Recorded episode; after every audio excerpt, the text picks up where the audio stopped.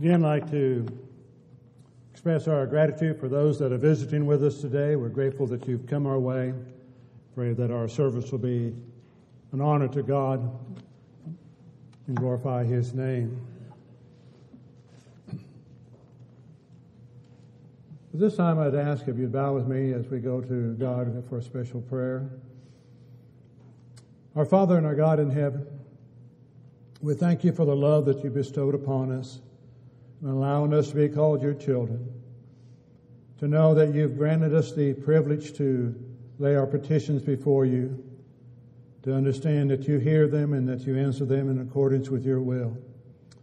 Father, we're very mindful of Colin and Kelly Vincent at this time, and we would pray especially that you'd be upon them, be with Colin as he makes decisions and dealing with attitudes and responses, that he may keep you in mind as those decisions are made, and be with Kelly as she faces the trials that she's going through, that she may lean upon you for the strength that she needs, and be with the family as well, Father.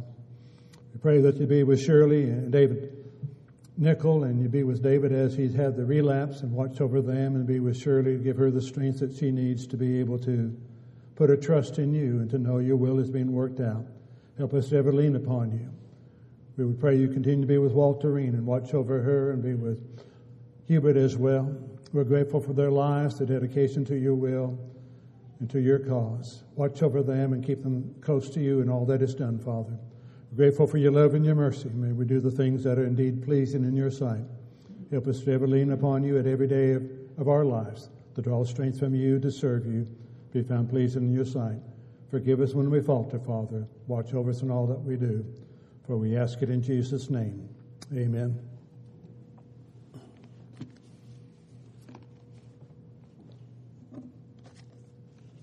There's a reason behind it. If you want to know, you can ask me later. But every time that Jerry leads number 940, Beautiful Star of Bethlehem, I am eternally grateful for his leading that song. For you would be eternally grateful for knowing that if he doesn't lead it, I'm asked to lead it. And I do not. But I had promised one that I would if I couldn't find someone to help me. So I've got one to help me, and so that helps out. So there may be a day when I will indeed do that for him.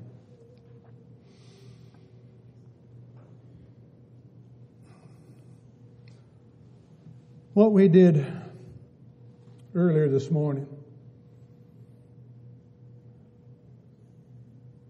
gathering around this table, is it just one of the acts of worship that we go through? Do we ever really catch a glimpse of what we've done and the why we've done it? Paul, in writing to the Corinthians, is writing to cause them to rethink what they were doing. There were those who had abused the practice.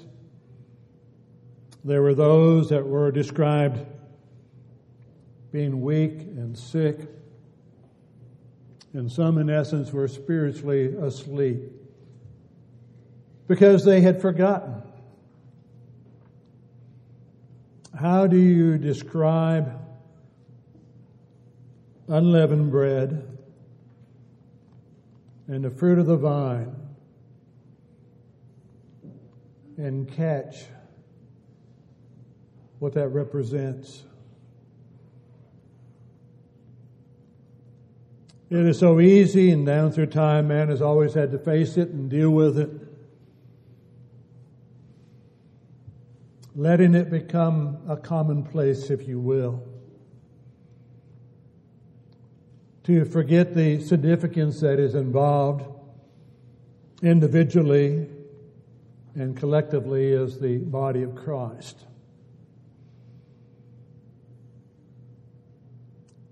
And how sometimes it's even difficult for us to understand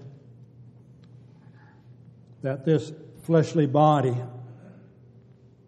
that we dwell in is the temple of the Holy Spirit. That the soul that dwells within this body has been redeemed with the precious blood of the Lamb of Jesus Christ.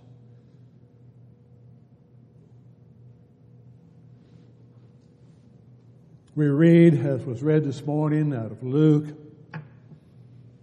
Matthew and Mark deal with the Lord's Supper as well. Paul, in writing to the Corinthians, deal with it. But to try to understand its significance, its importance, and even the fact of our gathering together as we have this morning to worship, do we understand the depths of what we're asked to do? Do we understand the significance of what is involved in what we're doing? It's not just a gathering of physical people together. To spend an hour in going through the acts of worship, feeling that we've met that obligation and then we're free to go our way and do what we wish for the rest of the week.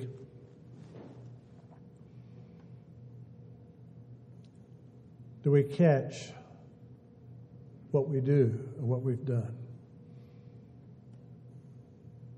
To go back and to reread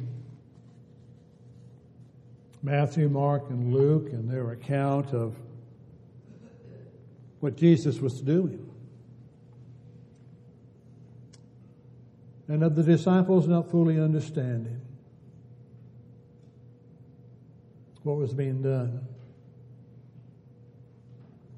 The difficulty that they had in getting to wrestle with, that as they had partaken of the Passover meal, not to have fully comprehended that that would be the last Passover meal. That those who would be true followers of God would do.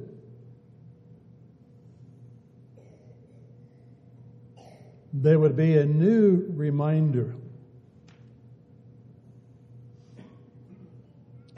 of the blood that would save, not being the blood of the Lamb, but being the blood of the perfect Lamb, that of Jesus Christ. The concept that what we do to remind ourselves of what He did,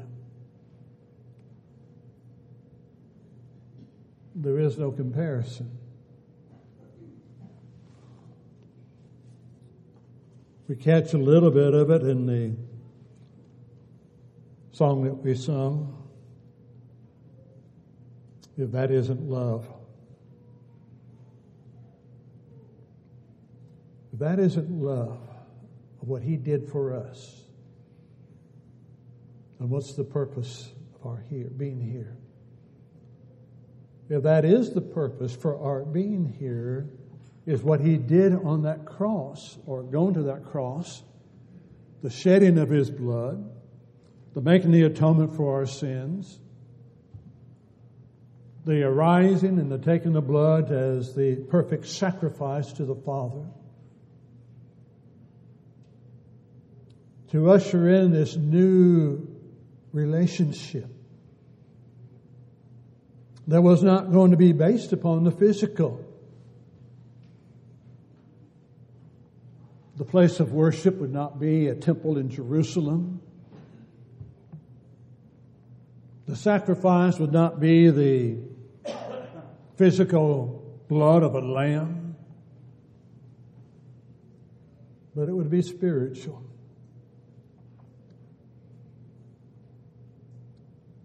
Oh, the depths of the Father's love for us.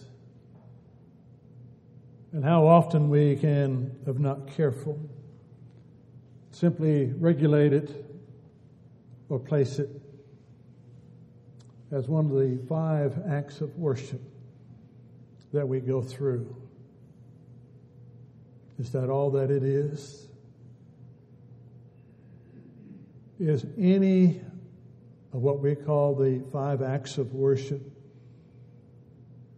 is any of them just simply an act, a procedure to go through, and then the obligation is met?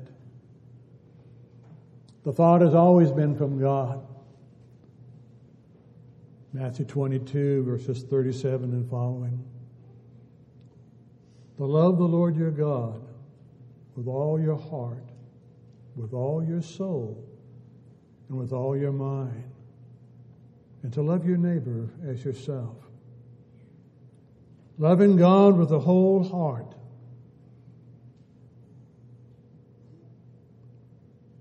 The disciples, as Steve had brought out in the reading,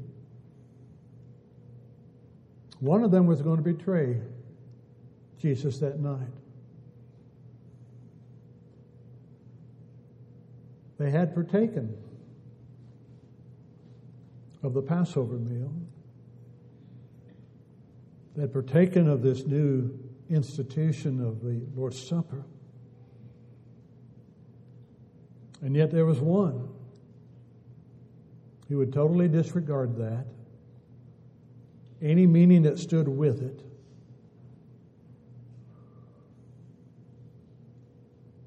And for a few pieces of silver would betray the Son of God.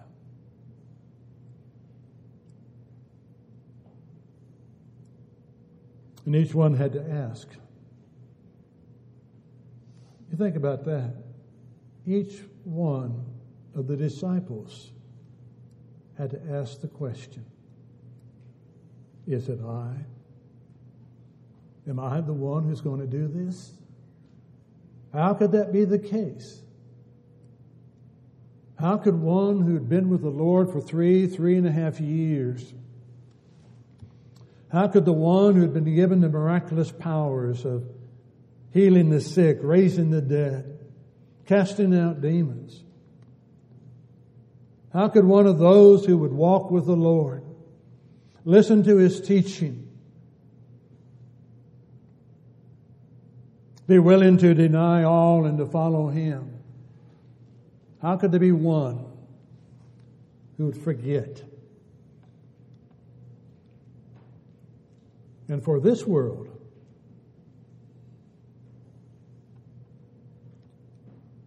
lose eternal life. Not only did he lose eternal life, he lost his life. You're going to lose the physical life. Anytime we deny God for something in the physical realm, we lose him. And that reminder is given to us, and it's hard again for us to, as we break this unleavened bread, for even in the imagination of man's mind,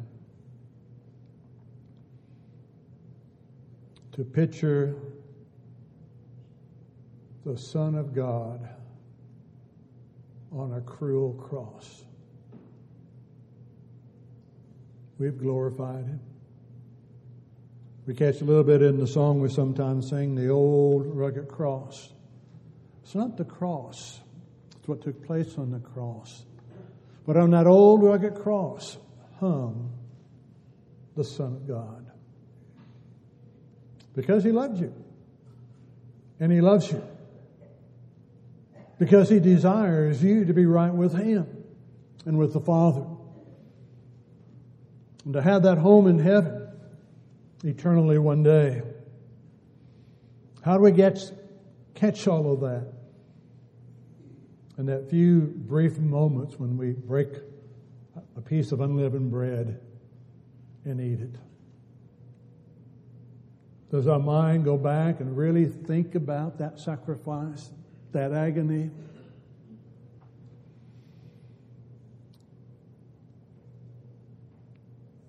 It's hard to even comprehend that cry from the cross. my God, why have you forsaken me?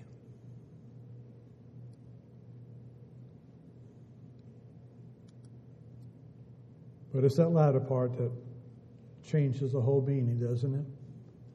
Father, into your hands I commit my spirit. And he died. He died for you. Not for those big, not just for those big sins, rebellion, whatever else we might want to categorize in that way. But he died for every sin. The little white lie,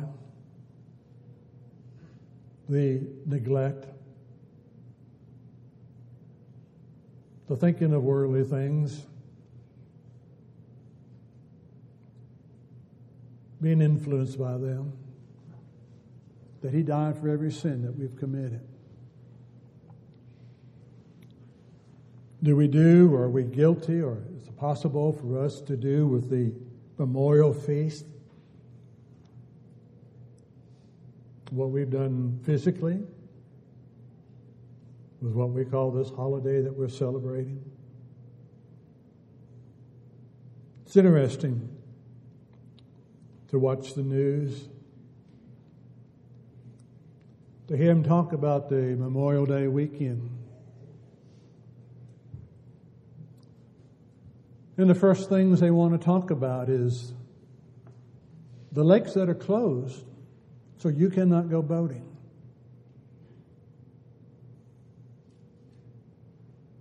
And oh, by the way, somewhere down in there we're going to remember those who gave their lives for our country.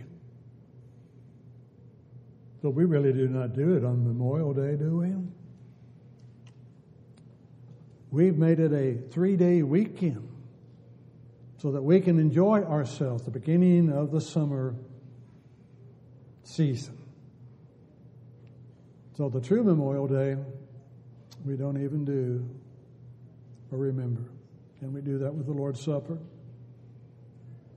Oh, you know, as long as I partake of it, as long as I eat a little bit of cracker and drink a little bit of juice, I'm okay. It doesn't matter where I'm at, I'm okay. Paul was telling the Corinthians, when you gather together, we represent the Lord's body. When you gather together,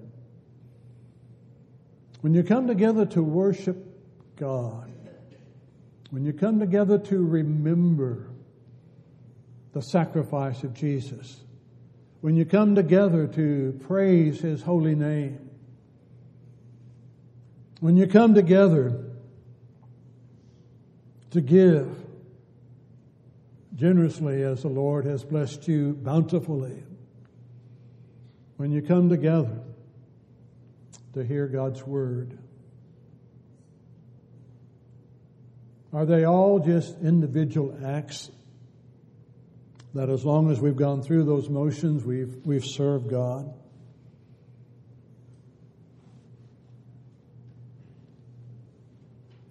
This is a memorial given by the Lord himself. Paul says, what I received from the Lord, this is what I'm delivering unto you. This is how God, the Son of God, this is how they have chosen for us to remember him. Well, I can remember him here, I can remember him there, I can do this, I can do that. No, this is what the Lord has said. When you come together, here is what you do in remembrance of what Christ has done. To remember his death. Why? What made it possible? Why did it happen? What was the purpose of it? To hear that promise. You do this until I come again. You remember his death, the past. You partake of it now. And you remember until he comes again. So again, the past, the present, and the future are all involved in this act of not just the Lord's Supper, but of our gathering together as we have this morning. It's not just the formality. It's just not the tradition, the time that we've set apart. It's that thought that for a few moments we are able to gather into the presence of God Almighty to honestly think about the sacrifice of His Son, the cost that was involved in that sacrifice. And for us to be able to do that as brothers and sisters in Christ with an anticipation that one day, He's coming for His people. The day is never specified for us. The Father knows.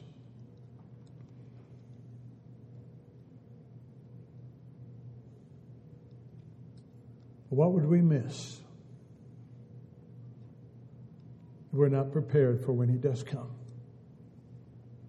What will we miss if we have not taken the time? Do this in remembrance of me, says Jesus. This is my body that is broken for you. And this is my blood that was shed for you. Any way to comprehend the shedding of the blood of the Son of God for you as an individual?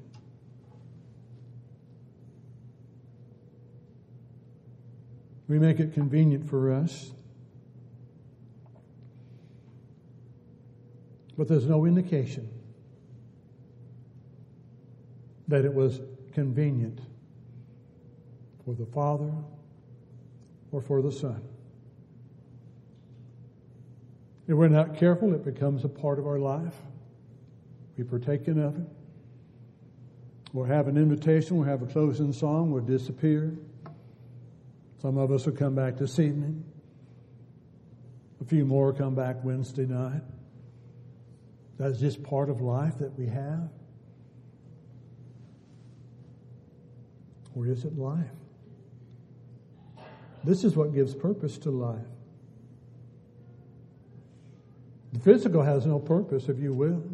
We're going to live, we're going to die. But that soul that's been created in the image of God will live eternally. And the sobering fact is that we determine where that eternity will be. Will it be with God? Or will it be with Satan? Here's a reminder of a choice that we're able to make. And as forgetful as we are, we do this each first day of the week.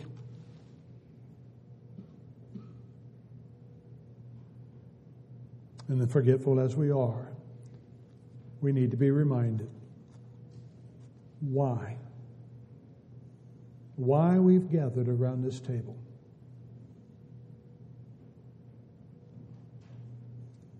And may what He has done touch the soul enough to turn the life, to where it needs to be. He gave His all that we might live. But that choice is ours to make. To decide whether we believe that Jesus is the Christ, that Son of the living God, that we're willing to confess that He is the Savior, the only Savior for mankind.